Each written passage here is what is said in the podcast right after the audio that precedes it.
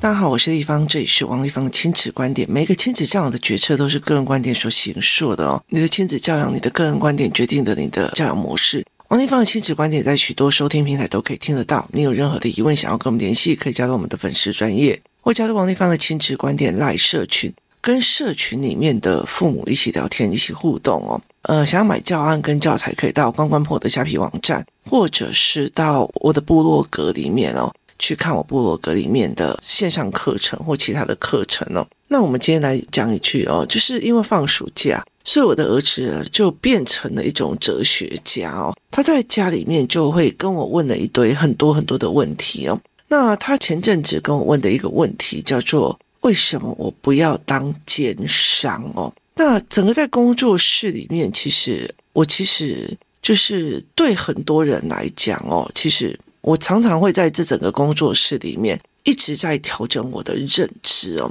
一直在调整，一直在调整我的认知哦。然后有一段时间，我其实是一直受不了，就是我一直没有办法接受得了的一件事情哦。那我就会变成两个，就是讨人喜欢跟讨人厌跟做对事。讨人厌但是做对事这件事情到底是对不对哦？那你既然已经讨人厌了，那你你为什么一定要去做这种讨人厌的事情哦？呃，很多事情小孩子根本就不懂，然后大人也不会懂，这样。那一直到了最近哦，我才开始整个理解这个整个脉络。那为什么会整个理解脉络？有一天呢，我在网络上呢就看到一个影片，呃，他在讲一个说，穷人耳朵听到的都是八卦，但是。富有的人听到的都是讯息差，就是我们在聊天的过程里面哦，很多人听到的就是八卦，可是有些人听到的是讯息差，就是同样一件事情哦，就是例如说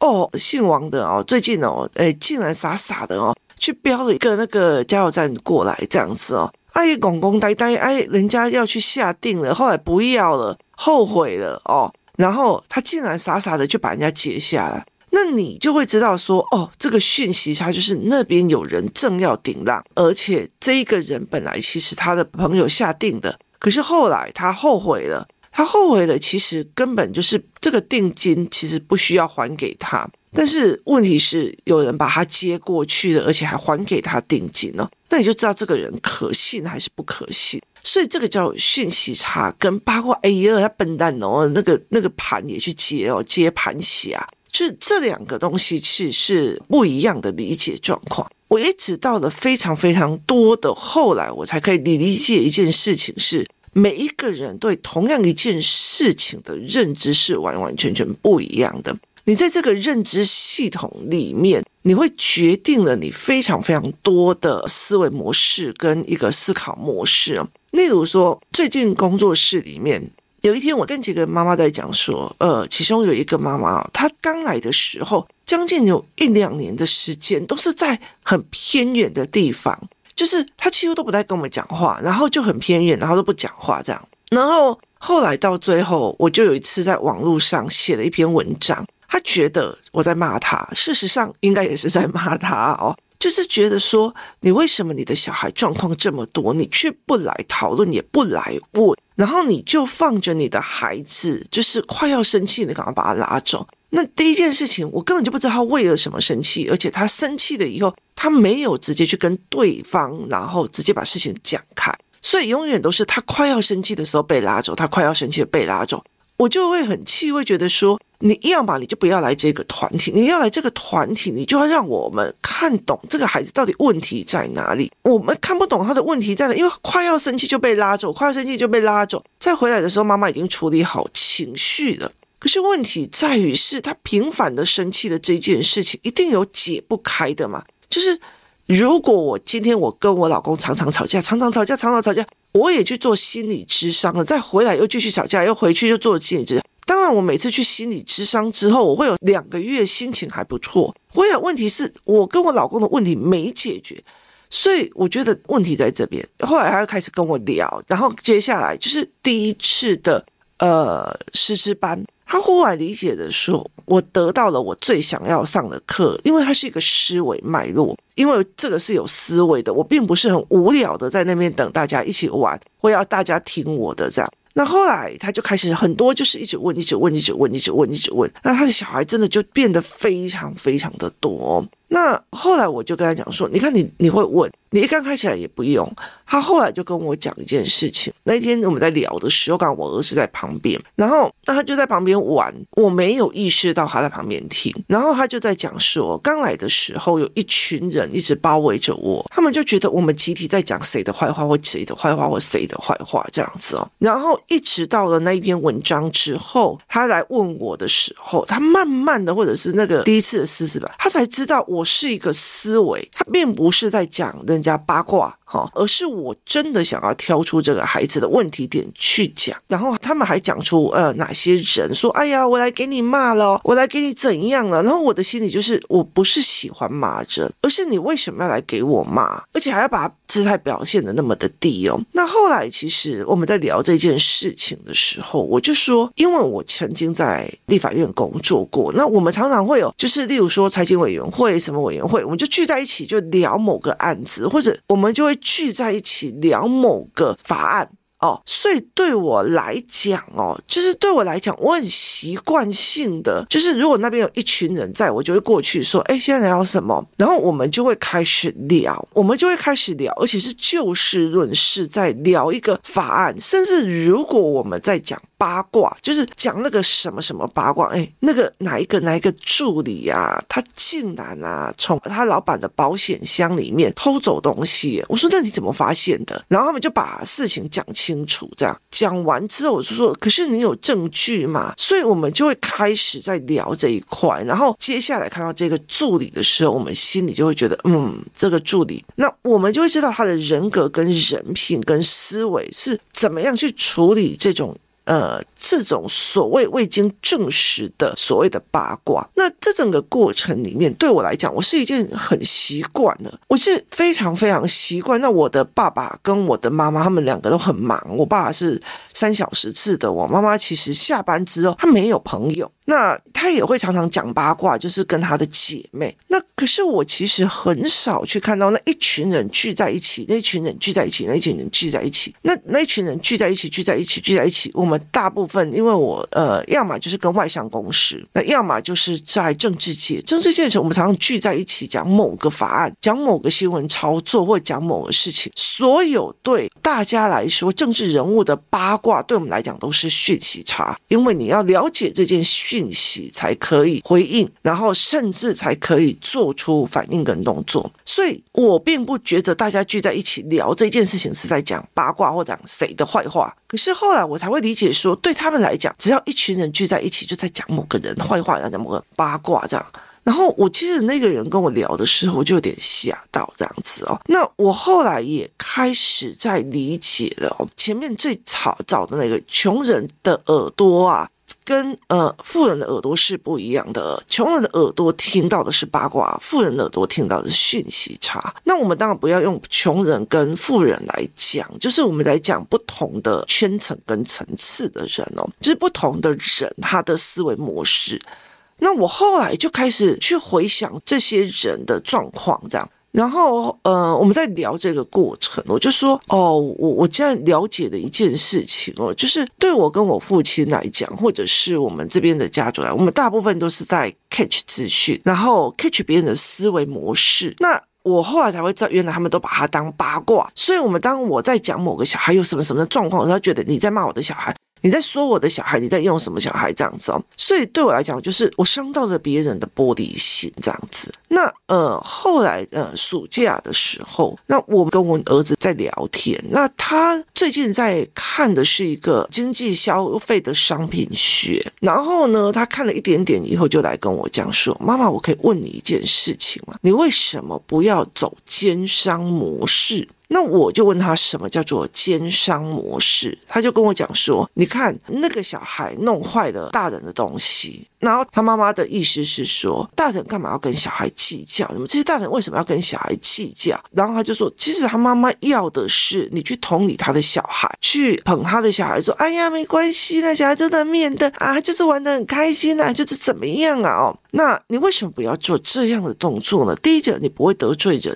第二个，付钱的是他妈妈，所以不会是这个小孩。你你捧一下这个小孩，然后你不要去计较。例如说，别人摔你的手机，小孩摔一个大人的手机，然后妈妈还要说啊，我拜托好不好？你们干嘛跟他计较？不，你你你找我掐来，我叫我们家去给你弄。好，就是叫我的小孩骑脚踏车去撞到你的时候，你不可以跟小孩计较嘛？那这对我来讲是不合理的哦。那后来我儿子就来问我这个问题，就是他其实我不知道他在埋藏在心里多久了。然后他就问我说：“你为什么不要启动减少模式？你只要去安抚妈妈就好了。”那我就跟他讲一件事情哦，因为他跟我说，在商业里面不是。TA 的需求是最大的嘛？例如说，你的 TA 他想要解决某个问题，就是他真的想要解决某个问题，然后他花钱来请你解决这件事情是最大。那为什么你不要去解决这些妈妈们想要别人就是要照顾他啊，然后不要让他感觉被排挤啊，就是要让他感觉舒服啊，你知道吗？要不然他感觉不舒服就不开心这样。然后我就觉得，嗯嗯啊。呃，感觉舒服啊，就是取悦别人的舒服这样子。然后后来我就跟他讲一件事情哦，我就说，呃，我最近在教他什么叫做捧杀。捧杀的意思就是说呢，我把一个人捧得很高很高很高，然后呢，他就会自己掉下来的。捧杀的概念就是，例如说有一个人，他经过一个树林的时候，他经过一个树林的时候。然后呢，就被树上的一个小孩哦，从树上，然后对他尿尿尿在他头上哦，那你会气死，你知道吗？就是你会非常非常非常的火，然后你会把他很气很气很气。然后呢，接下来呢，这个人就讲了一句话说：“哇，小孩你做的好好哦，你顺便帮我呃用童子尿去了邪气哦。所以呢，我告诉你，你好好哦。”于是他就给了这个小孩一颗糖，他给了这个小孩一颗糖，然后呢，过了没有多久呢。又来的一个，就是他过了没有多久，这一段时间里面，这个小孩又在那边玩，就来了一个，就是人高马大，然后拳头很大的那种所谓的山匪。那他想到上一次我对着人的头尿尿，然后我就得到了一颗糖，那我这一次一定可以得到更多啊？为什么？因为他犯了错，没有人告诉他，真的还给他一颗糖，鼓励他说你好棒棒哦。所以呢，这个小孩就飘了，他就不会认为这件事情是错的。于是他又对着这个人高马大的人的头顶上尿了尿，结果当然就是被这个呃人高马大的人给杀了。一个人在对付另外一个人最有力的一个方法，就叫捧杀。把它高高的捧起来，然后再杀掉哦。那这阵子，因为我要教学习概念营的孩子，什么叫做时间线跟事件的结合？意思就是说，我在哪个时间点做哪个选择，会影响什么样的人生哦。那这个东西不可以用诅咒的，而是要用时间跟选择点来做这样子的教案跟教材。所以我在学习动机营里面要去做这一块。那我在找资料的时候，我就找到一个中国的一个呃，你知道，在中国他们的考大学叫做高考，他们也就是我们的学测，他们的考高考叫高考。有一个男生叫张角哦，他是二零零八吧。他是很早很早期哦，他是一个江西县的人，然后他在山区里面，他从小就很会读书，所以全部的人，整村的人都不太会读书，就捧着他，你好厉害哟，你好聪明哦，哎呀，怎么那么厉害，怎么那么聪明？全村的人都捧你，就是我们村子里的希望啊，这样有的没有？那全村的人都捧着他，后来他就是考了中考，就是中学生考试，也就是我们的会考，上了高中。他上了高中，他就并不是在他的那个小山村了，他就到了县市等级的一个中央来上课。那你知道吗？就是其实国小就是用背的，然后国中也是背的，把文本再移植过来就好。高中就难了，你要有四面，你要延伸，你要有很多的活的思维。那他就成绩越来越差，越来越差啊，你知道吗？于是他就开始愤世嫉俗，都是这个高考的问题，就是这个怎样的问题，就是这个怎样的问题。于是他就很生气的在高考里面做个一个零分，而且写了一个十六字真言哦，就是反正意思就是在抱怨这个体制，就是考试制度这样。那这个时候刚刚好，他们的媒体刚刚好在兴盛，于是所有的媒体就去捧着这个人啊，不畏强权，不畏怎样，然后他是所有高考生的偶像，所以就捧得很高，然后媒体都在用，然后他那时候还放话说，如果不是找我投资，不要找我，没有拿钱来跟我投资，不要来找我，我一定要成为中国的比尔盖茨。这个比尔盖茨也是休学的，他也没有完成学业，可是人家比尔盖茨是考上哈佛，那于是呢，他就这样子。是问题是要学历没学历，要经历没经历，要人生经验也没经验，要专长也没专长，所以他后来到最后到呃工地去搬砖啊，或者是到工厂的流水线这样。那很多人把他这个讯息写出来，呃，说哦这个人的下场不好啊，那他们在讲读书的重要性。可是我跟我孩子在看这一篇文章的时候，在看这个报道的时候，我在拉什么？我在拉所谓的捧杀，他如果不是从小到大只考一百分，大家哦好厉害哟怎样，然后炫耀这样一直捧着他，一直捧着他，那是外部价值，不是思维模式的厉害，一直捧，一直捧，一直捧，哦好厉害哟，英文好厉害，你看又一百分那就是怎样，好，这叫捧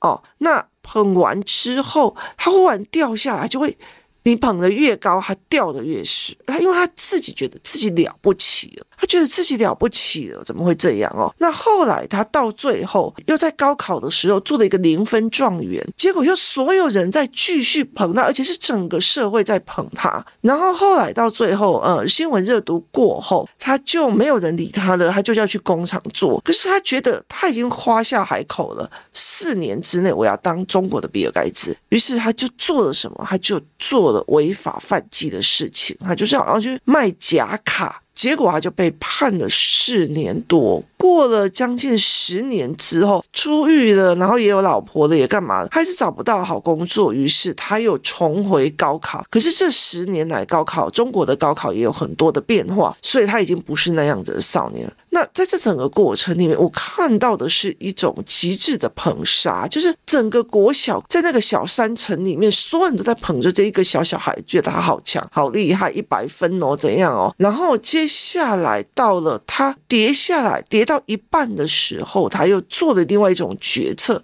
导致整个社会媒体跟所谓的高考学生在崇拜他，然后再捧着他，然后再说他好棒棒，他在说他怎么样，所以他导致他为了要厉害，然后要有钱，所以他就去做犯罪的工作。所以其实在我这个过程里面在看，我其实并不觉得他是笨蛋或怎么样，而是他悟性的捧杀。那后来这件事情在跟我儿子聊的时候，我就跟他讲说，如果这个孩子他摔了别人的手机，他做了什么事情，我都还不能讲，我也不能生气说啊，讲讲还好啊，你看他多聪明，他多开心呐，那小孩开心就好，只要他开心，anything 都可以的时候，我就在做一件所谓的捧杀。那我的儿子也很明白，跟他讲，我知道这个叫做捧杀，可是所有的教养都是很多的教室都在捧小孩，哦，你好棒棒，你好厉害，你好赞，你好干嘛？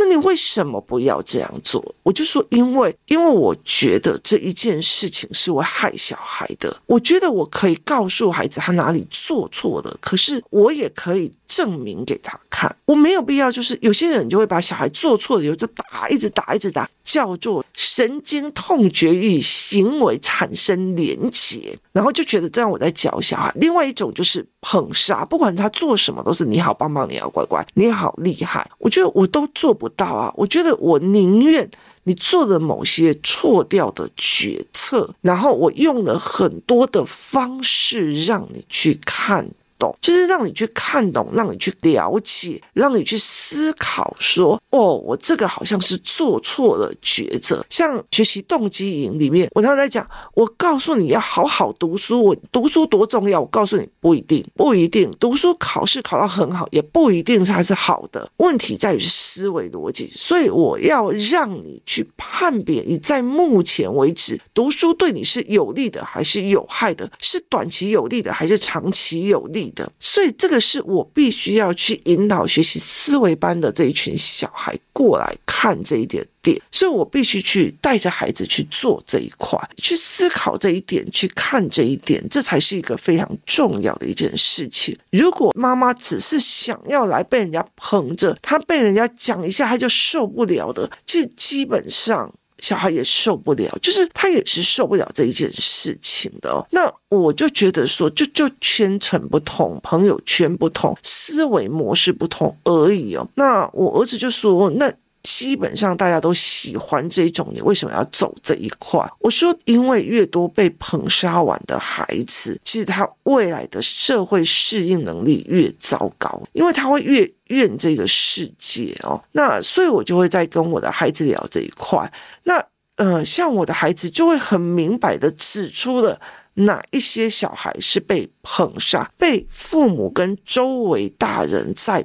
捧着的。捧他好棒棒，捧他好乖，捧他成绩考很好，捧他字写很漂亮，捧他所有的一切事情哦。所以后来我儿子就问我一件事情：你为什么不会想要捧这一块？我就跟他讲，我大部分包括学习的思维，我就会来讲说是思考性。所以我儿子就会跟我讲说：妈妈，我告诉你，我知道你要的是思考性。这篇文章他的思维模式就是因为怎样，所以怎样，然后怎样怎样的没有。可是我在觉得他某个论点是有问题。的，所以这样的，然后就我的解读，这篇文章的思维就是在说什么啊？所以这对我来讲才是真的，我才会觉得哇，我听到你的思维耶，我听到你怎么去思考的，你真是个思考的孩子，我会去鼓励这个。真实的存在，而不是把他捧好棒棒、好乖哦。那种小孩犯错干嘛要用？就是你把孩子捧到一个，他就算犯错，他就算干嘛都无所谓的一个自尊的一个位置上，早晚有一天会摔下来的。因为这个世界就是你捧越高就摔下。我后来就跟我儿子在讲说，说我有一段时间进入了命理界，那你知道吗？我在那个时间里面，我年纪还蛮小的，但是已经从立法院。出来了。那时候我在命理界的时候哦，我后来其实是很害怕的。为什么我后来会很害怕哦？为什么？因为因为你走进一个房子里面，你讲了所有的风水事项，干嘛？他们就会在哇，好准哦，哇，好准哦，哇，好厉害。然后甚至呢，呃，就是如果我讲了某件事情，我一直到现在我都一直觉得，呃，我在说这件事情，就是有人跟我讲说，哎，我来看我家，然后我就讲说，这个这个房子就是对谁谁谁不利，太容易出意外，这样。结果后来就啊，嗯，对了对了，因为你太年轻，所以你就会很直白的跟你讲，这样很容易出意外。可是对。那种修得很好的那种风水师就不会这样明白讲。后来当真那个那个人真的出意外的时候，出了重大事件意外的时候，其实我是很难过的。所以在那个当下，我就觉得我不要做了。然后而且我其实很不喜欢别人把我捧成大师的样子。那后来其实有人跟我讲说，哎。有一个人，他跑过来，然后就是看到我们游戏团在那边，他想要来问问题，就看到王丽芳被一堆人捧着、包围着，他觉得他就是在造神，造他自己的神，然后他就气起来就走了，然后就很不屑我，那我就觉得。哦，呃呃，就是随神决定嘛，就老天爷搞不好就是那个时候希望你有这样的思维，然后后面去自己面对自己的人生。可是对我来讲，我就觉得说，如果我喜欢这么多人捧的，我不会离开命理界。每个人都把你王大师、王大师这样叫着，那个东西其实是太可怕。你真的知道你自己在被捧个高高的，你不是扎扎实实的在研究一个东西，你不是扎扎实实在做这一块，这。这十几年来，我包括像工作室好了，包括平日班去看家长、去看小孩的状况，自己一直熬，一直熬，熬到我现在可以一系列一系列的出教案哦。其实很大的就是下去熬，而不是被人家捧得高高的。如果我当初出第一本书、第二本书的时候，我就觉得我自己是亲子作家，随便乱讲都可以的时候，我没有下去熬，下去陪这些小孩每一件事情熬过关、熬过关、熬过关，我今天没有办法做这一块。所以，我后来就跟我儿子在讲，有时候你当下赚的，有时候是你未来赔的；有时候你当下吃亏的，我没有赚到的，可是他让我看到了一个母亲对孩子的捧杀，看到台湾社会里面很怕别人讲我不好的那个心态，很怕别人指出我的孩子不好的那个心态，怎么去